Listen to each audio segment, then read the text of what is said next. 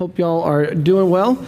Uh, we are going to sort of pick up where we were last week, which is looking at how the Old Testament prepares us for the New Covenant in the, in the New Testament. And we're going to look at today comparing and contrasting the Old and New Covenant and also seeing, most importantly, how the New Covenant is far better than the Old Covenant.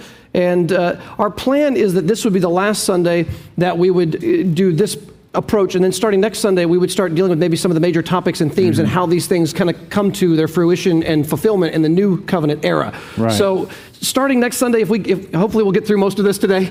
starting next. Sunday, our plan is to start talking about Israel and the church, which is really the hot button issue uh, that a lot of these things are connected to. So how you understand the relationship between Israel and the church, that will take at least probably a couple of three weeks. I don't know how many. We'll, we'll see. A few weeks on that. And then we'll look at the land promise with Israel. We'll look at the Sabbath law. We'll look at a bunch of different issues and seeing them through the whole Bible and how they're fulfilled in Jesus. And so a lot of the controversy of this series will come out more clearly, I think, in the, in the coming weeks because that's where the rubber meets the road on how you actually apply this stuff. So in the meantime, uh, Greg, can you pray for us and then we'll, uh, we'll jump in? Let's pray. Our Heavenly Father, we are so grateful that you have shown us favor favor that we do not deserve, favor that we could never earn, favor that is in fact contrary to what we do deserve. Lord, because in and of ourselves we are sinners who have rebelled against you, chosen our own way, gone our own way, preferred our own way uh, to you. We have thumbed our nose at you and turned our backs on you. And Lord, as Sproul so rightly said, that is cosmic treason. Lord, we deserve the very worst of all penalties for that, and yet that is the very thing that Jesus bore in our place on the cross, so that through repentance and faith we can come back to you. Lord, what a gift of grace, what a gospel message, what a Savior you've given us. Um, Lord, may our hearts be drawn to Him more and more through this study. Lord, even as we're considering how to fit the Bible together Lord, help us not slide into a mere academic or intellectual appreciation of these things because this is how our Savior is revealed and made known. And Lord, we want to know Him, love Him, trust Him more uh, because of this. Um, so, Lord, help Mark and I. Help us be clear. Uh, help us continue to, to unfold your word, to proclaim, as Paul said, the whole counsel of God. Um, and Lord, we just pray to continue to benefit our church in all the right ways. And we ask this in Jesus' name. Amen. Amen. And before we jump in, I don't want to be overly distracting by bringing this up, but it's worth mentioning because it, it, I think it matters. Um, so, Alistair Begg is a pastor that we love around here. He's been faithful to God's word for 40 years and has preached and been at a lot of conferences and things that we've talked about and, and referenced a lot. A couple, a few months ago, he said something that uh, made it, that I guess kind of found its way into social media a couple of weeks ago and has made the rounds big time the last two or so weeks. And so, we've been asked about it, and so we thought we would just say something publicly, and then next Sunday we may say something else because he said he's going to address the issue tonight in his evening service at his church uh, because it's, it's made such a big, uh, such big waves. Basically, boiling it down, uh, Alistair Begg was talking about if, if uh, he was talking to a grandmother who was invited to a transgender wedding, I guess of her grandson or something along these lines. Many of you may have seen this or heard this clip. And uh, he said, You got to make it clear to your grandson that you do not approve of the transgender lifestyle, that you believe it's not God's will, that it's sinful. Does your grandson know that you believe that that's wrong? And she said, Yes. The grandmother said, Yes. So Alistair Begg uh, said something that I did not expect him to say. The I, grandmother I, didn't expect it The either. grandmother did not expect him to say, which Alistair Begg said, He thinks uh, you should make clear that you think it's wrong, but that you should still attend the wedding. And he said, even bring a gift. And um, so, uh, I, am not to. I'm not to just say, okay, we're to run over Alistair Begg with the with the theology truck right now. But I, it's a serious error. Uh, we've we, many of us have made errors in the past. This is one where we want to give him a chance to correct himself. Well, initially, when the radio, some radio stations that host Alistair Begg's sermons uh, contacted his team, and they asked him if he retracted the statement that he made in September after the controversy had kind of swollen up, and he said his team said they, he did not retract the statement. Now that's not a good sign. So they dropped him off. I don't know how many radio shows in the last couple of weeks. It, no. That place has a like 100, 180 radio yeah, stations or something. Off of. So he, he's off a lot of radio stations just of this week because of his remarks. So tonight at his church, he's going to address the issue in more depth, and uh, we want to pray that that uh, he retracts his statement. I, I, think it's I think it's a pretty serious error. Greg, just quick thoughts on, on what's happening here. Um, I mean, again, I want to I want to wait to say too much before he actually addresses it because you know it's not enough for his team to say it. It's he needs to say it, and so you know I'm, I'm hopeful but I'm, I'm skeptical based on his even his initial remarks at his church this morning that you sent me the link to. Um, it seems like, again, seems like hopefully he talks about this, it'll be different, but it seems like he's using worldly definitions of love and compassion and not necessarily scriptural ones on, on this issue. It's now we rejoice that he says the the union itself is sinful. We cannot affirm it, we cannot endorse it, but it's the practice of going to a wedding where that's being celebrated that's in the issue. And his comments had to do with you know, the grandson, if you don't go, it's only going to reaffirm his idea that Christians are hateful, mean, whatsoever, and you can actually shock him by going and showing love. Um, that's kind of the, the, the, the, reason, the nexus of, of his argument. Um, and so I hope he retracts that. There's a lot I want to say to that that we've, we've talked back and forth on, you and me, as the elders as well. Um, so I, I don't want to, we're not going to get into that just yet. We want to see if, by God's grace, perhaps he modifies his position and has a more biblical orthodox position. Um, and, and, and again, I don't, you know, th- this is the same kind of disagreement I would have, I had with like J.D. Greear, like on pronoun usage and stuff like that. I don't think Begg has compromised the heart of the gospel. I don't think that. But like you said, this is a serious error. And how you arrive at a position like that it, it sometimes can kind of pull the lid off and say maybe there's more at work under the surface in terms of a bad methodology that wasn't apparent until an issue like this comes out. Yeah, so I know there's probably questions you might have. Again, next Sunday we, we, we will hopefully hear what he said tonight, and then we can maybe say another word about it then. But obviously, we disagree with him on, on what yeah. he said there. And there are some scriptures, like, again, one of, next Sunday we'll, we'll look at several scriptures um, when we have a little more time that, that I think show his reasoning thus far is just out of sync with Scripture. Yes, so we are going to we're going to transition here back to where we were uh, last Sunday, and we're still discussing uh, how the old covenants, uh, the covenants in the Old Testament, anticipate and are fulfilled uh, in Jesus. And so, um, quoting here from uh, Wellum and Hunter's book, the new covenant eclipses each previous covenant because it fulfills them. And I, I don't know if you'll be able to see this can you all read any of that? I, I, that may not be the clearest from where you're sitting. So th- this is a chart in, uh, from, uh, that Wellum had in, in one of his books, Kingdom Through Covenant. And uh, if I can, I'll zoom in a little bit on this side, a little bit closer. It's a little bit bigger there. But you've got here the covenant with creation with Adam. Uh, we were all represented by Adam, and when we fell, when Adam fell, we fell with Adam. We are then seeing the, the covenant with creation fulfilled in Jesus because Jesus is the true and last Adam. He's going to recreate the world, a new creation. He's going to have dominion over it. So he is going to fulfill all that Adam failed to do in that covenant.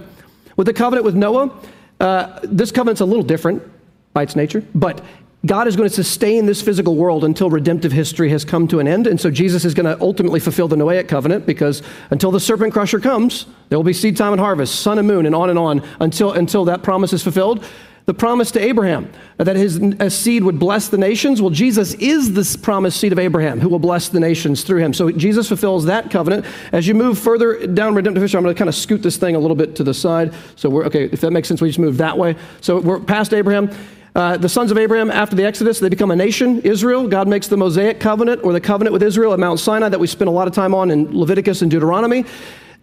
Israel ultimately is fulfilled by Jesus as a person. Remember, he is the true, he is true Israel. He is the true son of Abraham. He fulfills all the things that Israel failed to do. Remember, his tempting in the wilderness parallels Israel's tempting. Jesus is the true son, the true Israel. So Jesus fulfills the Mosaic covenant in himself. And we'll talk about the implications in coming weeks. Then the Davidic covenant is really easy to see because Jesus is in a direct line of descent from David. Uh, he is the son of David. And then through Jesus, now he has a new people who are all those who are united with Christ, uh, coming upon the, the final judgment. Jesus and his people will reign in a new heavens and a new earth uh, forever. And so you can see here how the new covenant, this era here, is really connected to vitally and fulfilling all that came before. So I'll, I'll, zoom back out to the big picture. Greg, anything you want to say about how it's a pretty amazing, I thought that was a great graph just to kind of see it all in one place, how these old covenants are, are, are pointed to Jesus. Yeah, I think one thing we, we've kind of talked about this before. This illustrates somewhat, and there's another one you have in here that I think we're going to get to later that illustrates kind of this, this narrowing down. Like you've got creation um, up there uh, with Adam, and then the promise of a seed, obviously. um, comes through the son of Noah, through uh, one of the sons of Noah. So it's not just any child of Adam; it's specifically from the line of Noah, and then you get to Abraham, and so it's now it's this particular man and his family. Um, as you see there, so it, it's narrowing down in a mm-hmm. sense, and then you get the sons of Abraham, Isaac, and then Jacob, and then through Jacob you get you get all of Israel, and then Judah. David is of the tribe of Judah and to Jesus, and then all of God's work then come. It's like it funnels into Jesus and then it funnels out of Jesus. Like you can't, everything's pointing to him, and then once he comes, you can't make sense of what God's doing apart from Jesus and his work. Let, me just add one more thing. If Jesus had, I've said these things before, but if Jesus came in Genesis chapter 4 it just wouldn't make sense. We, hmm. we need all this in the background to make sense of the work of Jesus. And there's something about the fact that everyone keeps failing that makes Jesus all the sweeter and hmm. more glorious. I, I, this is not a great illustration, but imagine you have a football game and the, your team's getting beat horribly, and you get into the fourth quarter, and the game is just, there's no way you can possibly come back. And so the coach calls in some quarterback no one's ever heard of, and they throw the quarterback in during the last quarter, and that quarterback is so good, he's able to actually come from behind and win the game just in the last minutes of play. If that doesn't it show you how much better that quarterback is, the fact that he came in, the last moment and was able to save the whole game. So Jesus comes in, you could say late in the game in this in regards to how this is set up in the fullness of time, but it shows how he is superior in the fulfillment of all that came before him. So if Jesus just showed up born of Adam and Eve directly, all the richness and complexity and diversity of theology that comes before it, all these types and patterns and shadows and covenants that are all clearing the way for Jesus, they wouldn't be there. And so there would be much less of a savoring of Jesus, much less of an appreciation of Jesus if his work had not been so clearly uh, demonstrated in many ways fallen short of in these previous uh, generations. Well, I mean, also, we would not understand just how horrible sin is. I mean, because throughout these covenants and everything that God is doing, we start to realize just how far we fell from where we were in the garden and just how desperate our need is. Like we are absolutely helpless and hopeless in our sin. And that's one of the biggest problems is people we just don't think we're as bad as we are. And there's pushback even in evangelical circles that says, oh, you know, people already know they're bad. No, they don't. We don't know how bad we are. Like if we think we're bad, we're a 100,000 times worse than we think we are because that's what sin is. And so, you know, not only is it getting us ready, like you said, getting us ready for the work of Christ, but going to what you said with the appreciation, the, the more we understand how sinful we are and the, the effects of sin and the penalty of sin and, and, and the, the wickedness of sin all the more does it shine the spotlight on Jesus and how precious he is to sinners. Yeah, that, that's well said. So we're going to jump in here a little further. Uh, this is from Tom Schreiner. The new covenant is not simply, this is important, it's not simply a renewal of the covenant at Sinai. It's not just a renewal. Uh, the new covenant is genuinely new, and thus the discontinuity between the new covenant and the covenant with Israel is greater than the continuity. Now, did you follow that? So the, the differences are greater than the similarities. The, the, the, differences are so good, so superior, that the differences are greater than the similarities. But let's just mention similarities just briefly on the screen here. Uh, the New Covenant. What is similar or continuous between the Old and New Covenant? And uh, Peter Gentry lists these four things. We'll just tick through them really quickly. So, number one, but all, all the covenants in the Bible, these are, these are all based on God's grace. It's based on God's goodness. The covenant with Israel was based on God's grace. Did they save themselves from Egypt? No. God rescued them by grace, and then He gave them the covenant. So it's, it's a gracious covenant. Both covenants are the Mosaic one and the New Covenant. And the purpose is the same. Remember, God wants His people to be a kingdom of priests, a holy nation. What is the church called? 1 Peter 2, a kingdom of priests, a holy nation. So the, the, the purpose is the same. God wants people set apart for himself, uh, as you've said before, separated and consecrated. Separated from the world, consecrated, devoted to God. And that's what God wants in a people to be a shining light to, to the watching world. That's true in both of these covenants. Number three, there's the, this is a little tricky. The same character of divine instruction. This just means that there is going to be God's moral character is going to show up in both covenants. We're going to see mm-hmm. be faithful in both. Don't lie in both. Worship only God in both covenants. You're, you're going to see a lot of overlap because it's the same God who made that covenant, who made this covenant. So we're expecting God's character to, to remain the same. And number four, both covenants are initiated by blood. Remember, Moses sprinkles the blood on the people, Exodus 24, and Jesus at the Last Supper holds up the cup. This cup is the new covenant in my blood, shed for many for the remission of sins. All of you drink from it. And so uh, we, we see similarities. Why is it, I mean, why is it important that we have similarities here as well as differences, Greg, between these two? Well, it gets back to what we were talking about earlier is when Jesus comes on the scene, it's not some brand new thing. God has been preparing us uh, with the right categories and the right terminology to understand what he's going to do to save us. Um, and so, you know, it goes back to what you're saying. Like, um, yeah, the old covenant was initiated by blood. But again, when we understand that old covenant as um, insufficient. It, it, mm-hmm. it, it, can't accomplish what's truly needed for man to be right with God. It, it makes us look at Jesus and say, okay, how is he going to do it better? Mm-hmm. Well, both are initiated with blood, but Jesus, being God and man, his blood is of infinite value, and he doesn't just go into the back of, of, a, of, a, of a human built building and sprinkle animal blood. He takes his own blood into the very presence of God, as it were, and sprinkles and, and, and makes makes us truly clean in the presence of God. And so you can't, again, like you said, you can't appreciate what Jesus does on our behalf as our high priest and with his, the spilling of his blood if we don't understand the necessity of bloodshed. Because without the shedding of blood, there can't be forgiveness of sins. Without the shedding of blood, because of sin, we can't get close to God. Because the blood, the, the, the shed blood of the, of the lamb represents our blood. Mm-hmm. Like if we were to go without the sacrifice, it'd be our blood that's shed and then we die and we're not in the presence of God. And so God accepts the blood of a substitute on our behalf. But again, we can't, we, we will not be able to appreciate Jesus doing that if we're not well instructed on why that's necessary and on the insufficiency of everything that came before. Yeah, that's good. So let's now look at the dissimilarities between the Mosaic covenant and the new covenant, or the old covenant and the new covenant. What is discontinuous or dissimilar between the old and new covenant? Uh, four points. We have a new and better mediator. And Greg's just hinting at this exact point. New and, new and better mediator. Just to give one verse, you mentioned Hebrews is so good on this. Hebrews 9.15, uh, therefore he is the mediator of a new covenant, so that those who are called may receive the promised eternal inheritance. Back in the Old Covenant, the mediators were sinful. Jesus is sinless. They were limited. Jesus is without limits. They could not truly finally atone for sin. Jesus could truly finally atone for sin. So you see, they're similar, but Jesus is far better. And that's, that's the favorite word in Hebrews, isn't it? Jesus is the better, the better this, the better that. just, I'll, I'll give a list at the end, but Jesus is the better everything. And that's, that's the point of the new covenant. Number two, we just mentioned this the new and better sacrifice in Jesus' death.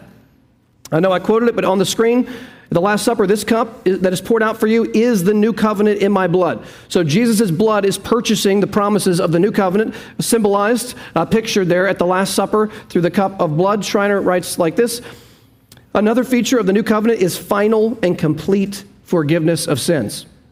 And just as I read this, we're so used to this that I don't think we're shocked by it. Imagine living in the old covenant where every year there's a new, uh, there's a, you got to do the Passover again, you got to do the Day of Atonement again, over and over. Every, you're, you're constantly bringing in new sin to be punished. But listen, one of the most dramatic differences between the old covenant and the new is evident here. Old covenant sacrifices were offered repeatedly, for they did not truly affect forgiveness. Christ's death was offered once, for by his death he dealt with sin completely and definitely. To put this another way, under the old covenant, free and total access to God was not granted. By way of contrast, Jesus' once for all sacrifice truly cleanses the conscience of his people, and thus we can approach God's throne boldly and with confidence. In the Old Testament, there is no verse that says, everybody flock into the Holy of Holies and go boldly before the throne of grace. That is not in the Old Testament. You do that, what's going to happen? You're dead. You, you are going to die. That, God's presence was limited. It was, it was only one man once a year who was qualified and had done all the rituals and had been, that's it. And he was your representative. But you wandering in there, uh, that's not happening. You're not walking into the Holy of Holies. But now the veil has been torn when Jesus died. The access point is open. What would have shocked the Jewish conscience back a couple thousand, three thousand years ago is now our, our everyday experience. We can go directly into God's presence through prayer. We have access to God through His throne, through our mediator, Christ in heaven. Our life is hidden with Christ in God. When Christ, who is our life, appears, we will appear with Him in glory. The access we have to God is, is amazing. Greg, any, anything about this? Well, this is uh, Schreiner's drawing from Hebrews 4 16 when he's, the author says, Let us then with confidence draw near to the throne of grace that we may receive mercy and find grace to help in time of need. Like th- this is something I've I've tried to work on um, myself and just you know kind of rewire my thinking because we go like the Old Testament, like to Moses on Mount Sinai, for instance, and we're like, whoa, what, man, if I could be with Moses and see what Moses saw and have that kind of access to God, or or if, if even if I could see Jesus in the flesh on earth right now, that that you know that would really do it for me. And what we what we fail to see is that because Jesus rose from the dead bodily, went bodily into the presence of God, the access we have in prayer is greater than the access that Moses had on Mount Sinai. You think about that. It's greater than what the disciples had when Jesus was here, flesh and blood on the earth. It's staggering to think about this. But we have a greater access to God than anyone else in history, anyone else in the Bible. I mean, dwell there a little bit and let it blow your mind. When you pray in Jesus' name, something far more significant than Moses and Israel at Mount Sinai is taking place. You're closer to God than they were because you got better sacrifices and a better mediator and a better everything. Um, that'll preach. That's, that's fantastic. And this goes right with that. Point number three we have a new and better provision which is the Spirit for, for all. Now, we, we know where this is going, but, but let, us go back to a couple passages that often get overlooked. I think they go together. Uh, Numbers 11, I'll put it here on the screen. Uh, you can turn there if you want to. Numbers 11, just going to read a few verses. I, I, won't tell the whole story. Basically, God picks 70 elders to go out with Moses, and the Spirit comes upon them. Do you remember this? And they start prophesying. So here's what it says The Lord took some of the Spirit that was on Moses and put it on the 70 elders, and as soon as the Spirit rested on them, they prophesied. So the mark of the Spirit was, was prophesying, speaking God's word. And then, remember, Joshua gets jealous for Moses because two other guys who are not with the 70 are also filled with the Spirit and they're also prophesying. And Joshua says, We need to tell them to stop. That's not right. And Moses says, Look at this right here, uh, verse 29. Moses said, Would that all the Lord's people were prophets, that the Lord would put his Spirit on them. You see what Moses is wishing back at the time of Sinai? I wish everyone had the kind of direct uh, filling the presence of God's Spirit. I wish everyone had what only I and 70, a few others have. I wish all the hundreds of thousands of God's people had the Spirit in them. So, what, be, what was Moses' wish way back in 1400 BC? If you zoom forward to the prophecy of Joel, still Old Testament, Joel 2, verse 28, Joel takes Moses' wish and turns it into a prophecy basically. Verse 28 And it shall come to pass afterwards, talk about new covenant afterwards, that I will pour out my spirit on all flesh. Your sons and your daughters shall prophesy, and your old men shall dream dreams, and your young men shall see visions. Even on the male and female servants in those days I will pour out my spirit. Does that text sound familiar? What New Testament apostle quotes it? Peter adds Pentecost. When the Spirit is poured out, and all God's people, every single person now is indwelt with the Spirit of God. Remember, we said in the Old Covenant, people were regenerated by the Spirit, but not indwelt by the Spirit. Uh, they, were, the Spirit could come upon someone and use someone, but they were not. Every believer was not indwelt with the Spirit. He would regenerate. You would be regenerate, but not indwelt. But in the New Covenant, we have something far better. The Holy Spirit not just regenerates, but He also indwells. He fills. He is present in all of us. And uh, that's amazing. Greg, any, anything about the Spirit's presence? Because this goes along with the access that we have and, those kinds of things. Yeah, um, Jesus talks about this. Uh, I can't remember where in John. It's either 14, 15, or 16. He talks to his disciples. He says, talking about the Holy Spirit, says, He is with you, but He will be in you. Um, I mean, that, that's a huge shift. And, and going back to what Mark said, like in the Old Testament, like yes true believers you can't really you cannot have faith without regeneration. Regeneration always precedes faith produces faith. Uh, but where did the spirit primarily dwell in the old covenant in the old testament? In the structures like the tabernacle and the temple. That was his dwelling point and so faith was directed towards where the spirit of god was dwelling. And then when the spirit of god is you know on jesus i think it says in full measure or without limit mm-hmm um, now our faith is directed not toward a building that's filled with the Spirit, but towards a human being who was also God, who was filled with the Spirit. And that's how we get the, the Spirit in us as well, is because Jesus said, you know, it's to your advantage that I go away. And that's still, in John, was it 16, maybe he says that, um, it's to your advantage that I go away. And we might be saying, but why would it be better to not have the Son of God in human flesh right here with us? Why would that be better? Why is that to our advantage? Because the next thing he says is, because when I go, I'm going to send the Spirit, the Helper, who's going to come and he's going to indwell you. And so the difference is with Jesus in a human body, he's only in one place at one time. Mm-hmm. But when he ascends, he sends the Spirit. He pours out the Spirit, to use the language of Joel and Pentecost. He pours out the Spirit. So now the Holy Spirit, who's the Spirit of Jesus, you're not going to get something different with the Spirit than you do with Jesus, by the way. Um, this John, Jesus clearly says he's going to take from what is mine, he's going to give it to you. So the Spirit is going to communicate to us everything that Jesus wants. And so Jesus pours out the Spirit, and now we can have within us what we'd have if Jesus was right there in front of us. But now it can go global. Every Christian everywhere, no matter where you are, you have the full presence of God dwelling in you. Yeah, I've heard it said. Uh, another pastor said it's better to have Je- uh, better to have the Spirit inside of you than Jesus beside you. Now you might hear that and you go, mm-hmm. "Is that is that true?" But stop and think about it. Let me just quote the verse. Greg just quoted it. It's in it's in John 16, 7. I tell you the truth. This is the night before he dies. Mm-hmm. I tell you the truth. It is to your advantage that I go away. And that, that's already a weird sentence. Jesus, it's, it's to your benefit that I leave. And then he says, Why? For if I do not go away, the Helper will not come to you. But if I go, I will send him. So the, the Holy Spirit, see, if Jesus was standing right here next to me, uh, Jesus uh, standing next to me doesn't guarantee that my internal life has changed. Did tens of thousands of people see Jesus in person and not actually believe in him, not actually follow him, not actually become disciples? Yes. So Jesus standing in this room right now speaking would guarantee nothing about my eternal destiny because I could just as well reject him as receive him. Right? But if the Holy Spirit is inside of me, there's no question where I'm going. I am going to be trusting Jesus, walking with Jesus, following Jesus, obeying Jesus, not perfectly, but truly. And so it's far better to have God's transforming spirit present within me to change me than just to have Jesus present physically in the same space, which is an amazing thought. Amen. Now, the last one here is, uh, and we're already touching on this, it's uh, the new and better promise of the new covenant, which is different from the old, is a regenerate people. So turn with me to Hebrews chapter 8. In your Bible, turn to Hebrews chapter 8. This is an important text on this uh, subject. And let me just quote Schreiner here as we turn there. Hebrews 8, here's what Schreiner says The flaw with the old covenant is that Israel failed to keep its stipulations. So the covenant curses came on Israel and culminated in exile. The new covenant remedies, fixes this problem however, for God promises to put my law within them and to write it on their hearts. So, Hebrews chapter uh, 8. Greg, can you just read from verse 6 all the way to 12? Yeah, verses 6 through 12.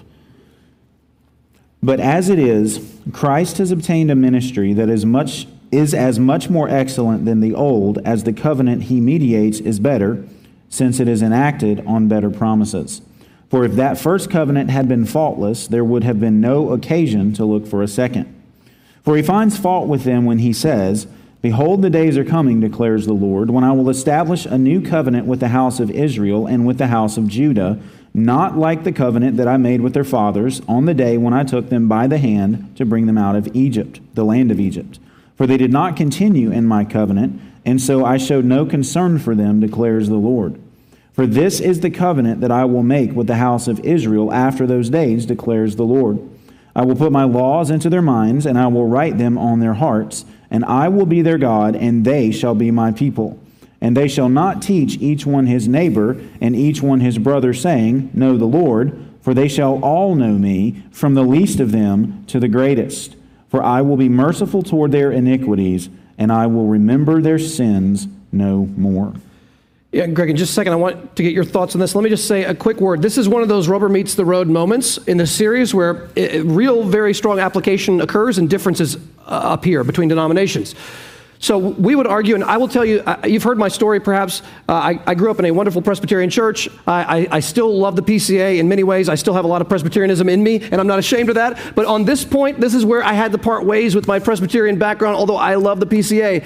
Um, this was the point in college where this argument and texts like this one were the, were the ones that helped uh, me I mean, really, against my will, changed my mind. I wasn't planning on becoming Baptist. It, I came to the dark side against my will, ladies and gentlemen. I, I, was, I was dragged in. And so what happened was in my dorm room in 2008, up 2 o'clock in the morning, I couldn't sleep. I'm listening to a John Piper sermon on baptism and circumcision, which is what you do at 2 in the morning if you want to fall asleep, I guess. So I'm listening to it, and uh, these kinds of arguments start coming to my mind for the first time very clearly. And, and I'll just flesh out here. It's statements like this in yellow. This right here God is saying what he's fixing about the old covenant. The old covenant's flaw was the majority did not follow God. The majority of Israel were unregenerate, unredeemed, and worshiped idols.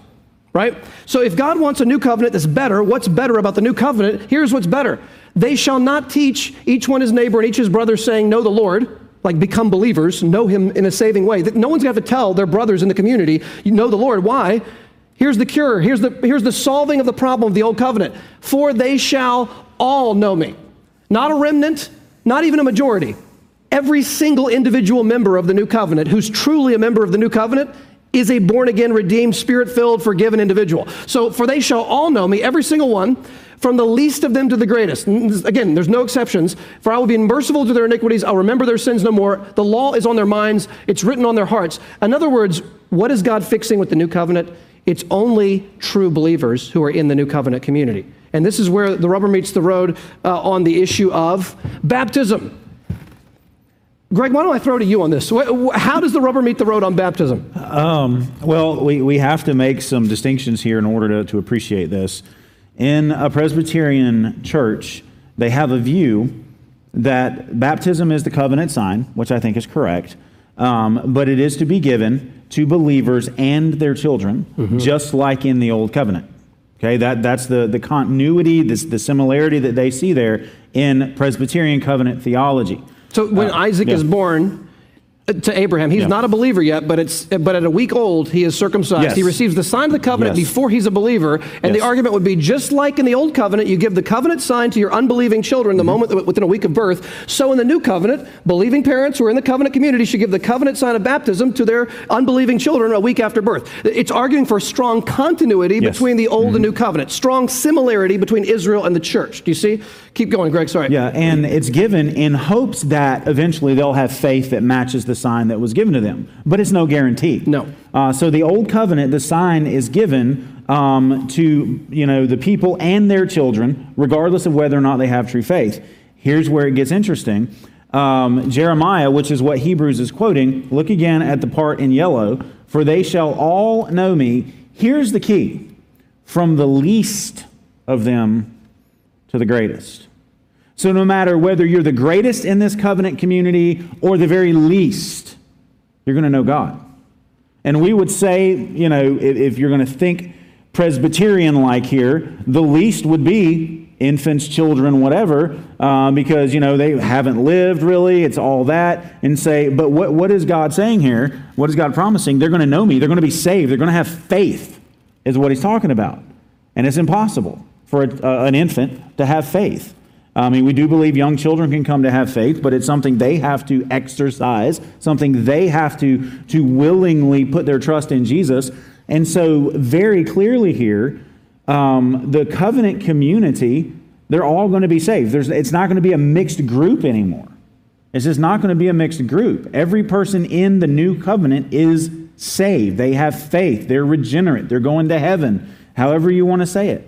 Um, and so when it comes to the sign of the covenant, which is baptism, um, just in light of the fact that only believers, only the regenerate are going to be in this community, you can only administer the sign of the covenant to those who are showing that they belong, which is they have faith, they know the Lord.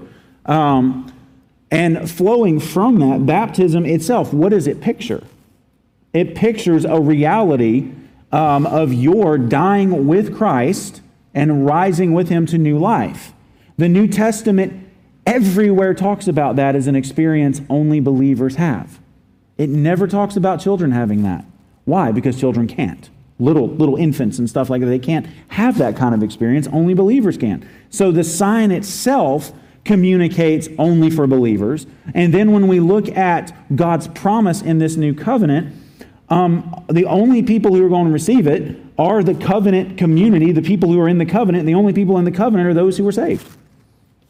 Yeah, no. There's and more to say, there- there- yeah, there's a whole lot more to say on that, but uh, I hope you'll see here again how strong the similarity is between Mosaic and New Covenant, or the Abrahamic and New Covenant. How, how strong the, the similarities as it carries over is going to change what denomination you're a part of. I mean, it's, it's that important how you put the covenants together. So we're going to say, as you see fulfillment in Christ, the okay, another way to say it, as you see the old covenant fulfilled in Christ, the structure of the community of God changes. The structure changes. It's no longer something you are born into, it's something you are born again into. That's a very different experience. So in the old covenant, you're born into it and you get the covenant sign upon birth. You're a week old. In the new covenant, you're born again into it as a believer and you receive the covenant sign upon new birth. But uh, again, that's a structural difference about the, about the covenant community and the people of God. And you see how it's meant to solve a major problem, which is that God's people were fundamentally reprobate throughout the whole Old Testament, with the exception of the remnant.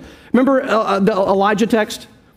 Uh, remember Elijah after Mount Carmel? He feels like he's failed, and he feels like you know Ahab and Jezebel don't listen, and the, you know all that stuff, and he he's, he wants to die. Remember that really low moment? And what does the Lord say? Elijah says, "I'm the only believer left. Everyone else is worshiping Baal." And the Lord says, "Actually, I've kept for myself." 7,000 who have not bowed the knee, a remnant. Uh, and so, does God always have a remnant? Yes. But in the new covenant, it's, every, it's all the people of God. And let, let me add one more thing. Does that mean every time someone is baptized in a Baptist church, they're definitely a believer? Absolutely not. Of course not. The, but the point here is the only time we would ever baptize someone who turns out later to show themselves to be unbelievers would be when we do that just unknowingly. Yeah. In principle, we will never baptize an unbeliever. Okay, in principle, if, if, if, if someone professes faith, has a credible testimony, and they appear to be a, a brand new Christian and they've never been baptized, of course we will, we will baptize that person, you know, going through a process.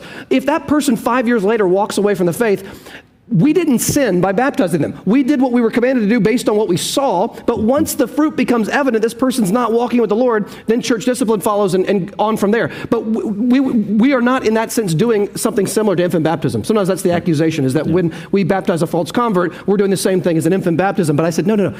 When you do an infant baptism, you know the baby's not a believer. when you baptize a false convert, you don't know it's an unbeliever. You- how do you know? So you can only base it on what you see outwardly. Mm-hmm. And if someone's not professing faith, you don't give them the covenant sign. And if someone is professing faith and there's credible testimony and fruit, then, uh, you know, provided that that, that, that is qualified, you, you give the covenant sign. Anything else, Greg? We No, could probably that go on and on That on was that. well said. Okay, um, for the sake of time, we're going to skip ahead here on some of these slides. And let me get to some more areas of how the new covenant is better than the old. You remember this slide? If you were here last Sunday, you saw this slide. This is about the failure of the old covenant. And again, the problem isn't God, the problem is the people, obviously. But listen, the old covenant always was resulting in sin and, sin and judgment. So here are the three things last Sunday we mentioned deportation to Babylon, desertion. Remember God's glory left the temple. He saw, saw it fly over the Mount of Olives. Ezekiel did. And the destruction of Jerusalem in 586 BC. So look at this. In, in the new covenant, uh, how is it better? We don't end up with deportation in the new covenant. We get instead a new David and a new Exodus.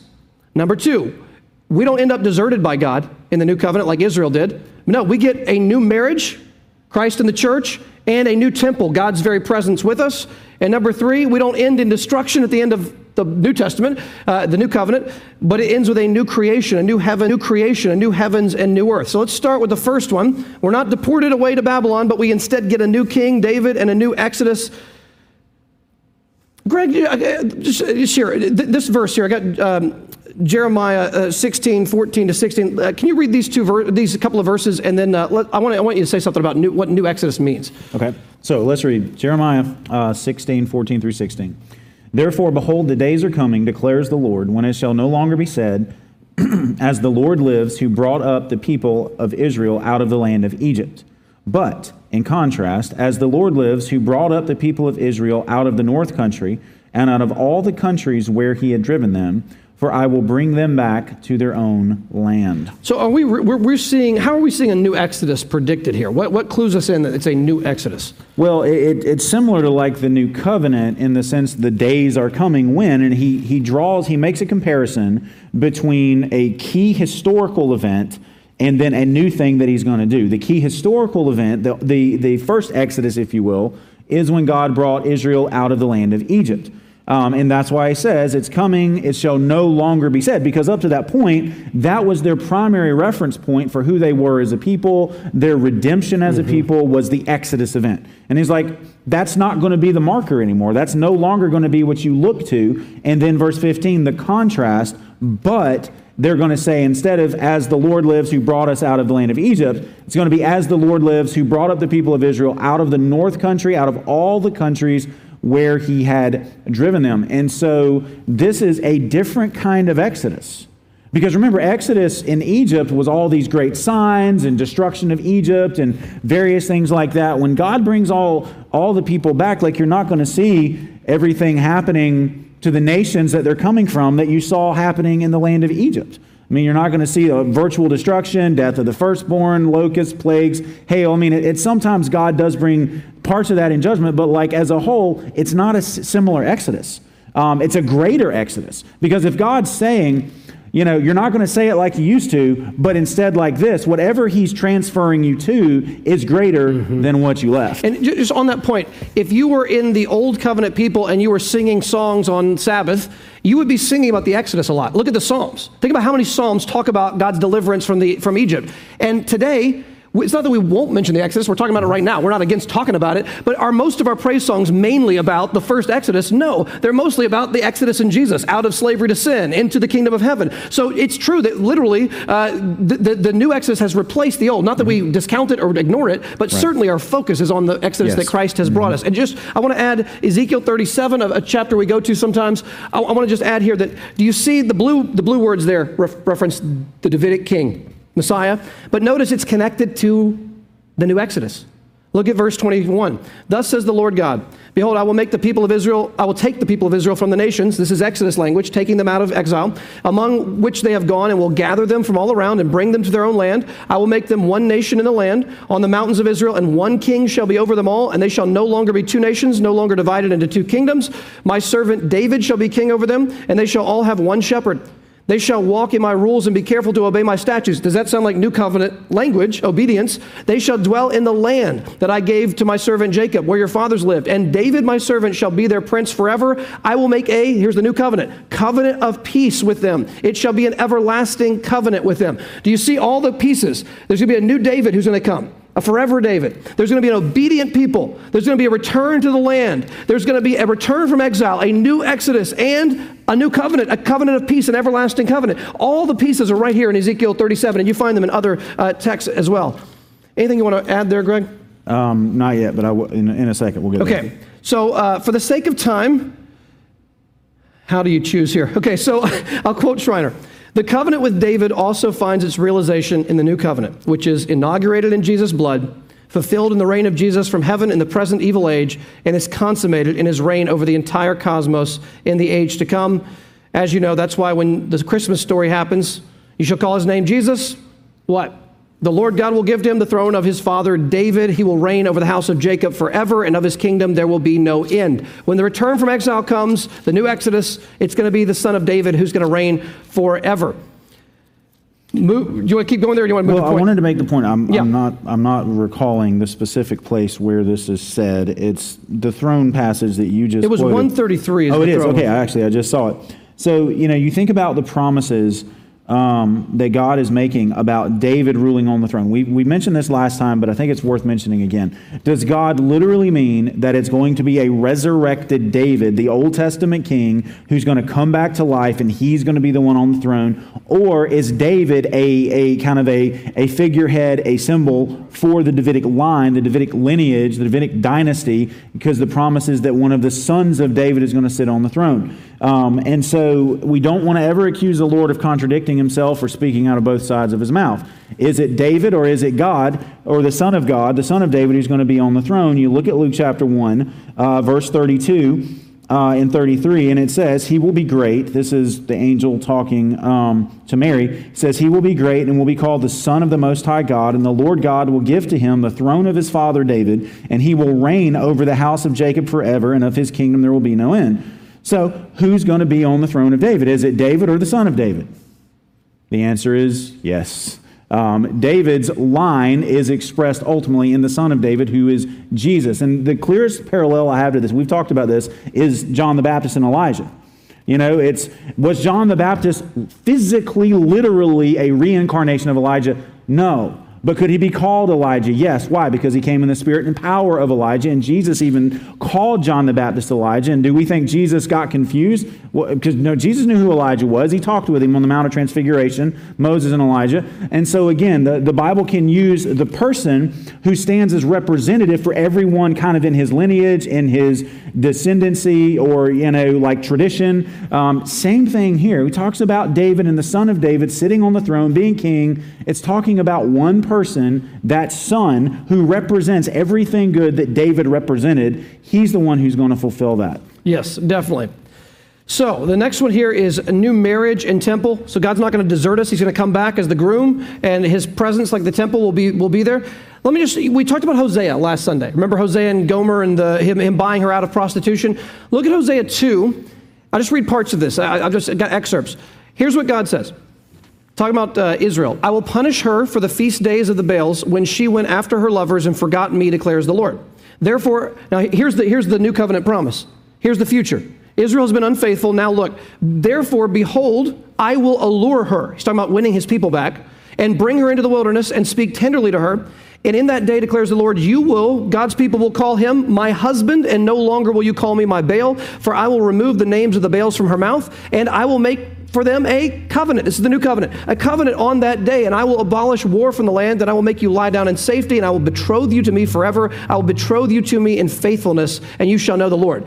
Do you see? God's not going to desert his people. God is instead going to come as the groom who's going to rescue his people. And of course, Jesus is so clearly uh, the groom that, that we all anticipate. And we see that throughout the rest of the New Testament. But for the sake of time, we got to keep moving. Uh, I also mentioned the temple. Um, remember, we, we mentioned last week about how Ezekiel saw God's glory leave the temple? Well, a few chapters later, Ezekiel says this Behold, Ezekiel 43, verse 2. Behold, the glory of the God of Israel was coming from the east. Remember, it left east. It went east over the Mount of Olives. Now it's coming back from the east. And the glory of the Lord entered the temple by the gate facing east. The Spirit lifted me up and brought me into the inner court, and behold, the glory of the Lord filled the temple. And on it goes. Is God going to come back and fill his place? Is God going to is come back to the temple? Yes. And we'll find out that the next time God fills the temple, it's actually when Jesus walks into the temple. That, that's really the next time that God is, is present in that sense in the new covenant. And um, we got three minutes. We're just, we're just running. Okay, here's the last point. Uh, not destruction but a new heavens and a new earth. Uh, Greg, can you read? I got the slide here for Isaiah 65. Mm-hmm. Uh, can you read verses 17 and 18? Yeah. He says, For behold, I create new heavens and a new earth, and the former things shall not be remembered or come into mind. But be glad and rejoice forever in that which I create. For behold, I create Jerusalem to be a joy, and her people to be a gladness. Yes, so again, we see all these things. Is the new covenant far, far, far better than the old covenant? Yes. And in light of all that we talked about, we'll kind of wrap it up on two, two last slides here. Tell me if the first verse of the New Testament doesn't ring with more glory after thinking about these things. Here's the first verse of the New Testament the book of the genealogy of Jesus Christ, the son of David, the son of Abraham. Doesn't it have more meaning when you think of it in light of covenants? It's clear this is a covenant verse. The covenant with Abraham, the covenant with David, which includes Israel and all that's gone before. This is the true son of David, the true son of Abraham. He is the one through, through which all the covenants are going to be fulfilled. And Schreiner uh, writes this about how better, how much better it is. A frequent word in Hebrews is better. And this fits with the superiority of the new covenant over the old. In Jesus, there are, in, in Hebrews, a better hope, a better covenant, better promises, better sacrifices, a better possession, a better country, a better resurrection, and a better word. Abel's blood speaks a better word. Christ's blood speaks a better word than the blood of Abel. So in, in the new covenant, everything is better because of what Christ has done. There's similarities, but the differences are more important and more glorious. So, Greg, can you closing thought, and then you can pray for us. Um, something we're gonna, yeah, one quick closing thought, um, and it we're gonna come back to this a whole lot more in depth later. Um, but once the better, more permanent, everlasting one comes, there's never any going back to the old, ever in any way. Why? Because the true reality is here. It's like you have a picture. The old, the old covenant is like a, a picture of a loved one. Um, the loved one comes, you spend time with the loved one. Once the loved one comes, you don't go huddle in your room with the picture when they're out there in the living room, like, where, where are you at? No, you put the picture away and you go spend time with the reality. I mean, we know how that works, right? Um, and so we're to, like I said, we're to come back to that. That has huge implications uh, for understanding Israel just- and the church. I got to just say one more thing. That's a great it. point, Greg. So, yeah, the, the big question is going to be Is there a future millennium where the temple is rebuilt Yes. and we go back to literal animal sacrifices? Because that's, that's what a dispensational view would say yes to. So, we're going to say, Is that taking a step backwards in redemptive history when fulfillment has already come? We don't need to go back to animal sacrifice Yes. anymore. That'll be a big part of the discussion. Yeah, that, that's what I was thinking. I, you, you, you said it, and we'll just whet their appetite and have to come back to it later. Pray for us, Greg. Yeah. God, we thank you so much for this better covenant that you've given us, all centered in the person and work of our Lord and Savior Jesus Christ. Uh, Lord, we want to magnify him. We want to exalt him. We want to make much of him uh, because he is the center of it all. Um, all our hopes, all our desires are fulfilled in him because all your plans for our good are fulfilled in him. And so, Lord, help us. Lord, just continue to, to process everything we've been looking at. Lord, it's been a, a very quick overview, but Lord, I pray that it will help us read our Bibles better. It will help us understand how things fit together better. Uh, that truly the Bible is about Jesus Christ from beginning to end. And I pray, Lord, that as we read, we would begin to see more and more and more all the riches of His glory from the beginning to the end. And we ask this in Jesus' name. Amen.